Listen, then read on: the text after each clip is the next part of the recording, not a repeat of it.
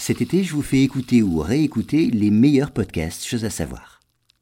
Bonjour à tous. Aujourd'hui, pourquoi les habitants du village d'As ont longtemps sifflé? Alors, les habitants du petit village d'As, dans le Béarn, avaient une manière bien à eux de communiquer.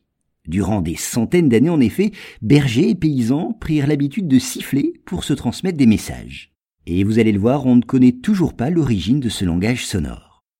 Soulignons d'abord que dans les années 1950, les habitants d'As connaissent tous ces sifflements, venus souvent des montagnes alentours. Et si certains les pratiquent encore, cette tradition n'en est pas moins en voie de disparition. C'est pourquoi d'ailleurs des personnes attachées à ces coutumes et des spécialistes, dont les acousticiens, ont œuvré pour la préservation d'un langage qui s'inscrit dans les traditions culturelles du Béarn.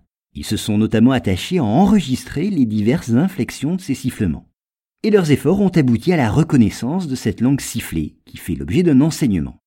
Par ailleurs, les visiteurs peuvent voir dans le village d'As une plaque figurant un homme qui siffle. Eh bien, elle rend hommage à un usage qui fait la fierté de la région. Il faut dire que cette façon de communiquer en sifflant était circonscrite au village d'As et ses environs. Et il s'agissait d'un véritable langage par lequel les paysans transmettaient des messages divers. Ce langage particulier était calqué sur la structure de l'occitan, alors parlé par la plupart des béarnais mais des modulations différentes étaient utilisées pour rendre les voyelles et les consonnes. Alors si les bergers avaient recours à un tel système, c'est que ces sifflements portaient très loin, et ces sons circulaient d'autant plus facilement que ces vallées montagnardes étaient plongées dans un silence qui n'était troublé que par le bruit argentin des cloches des troupeaux. Par contre, l'origine de cette langue sifflée demeure une énigme.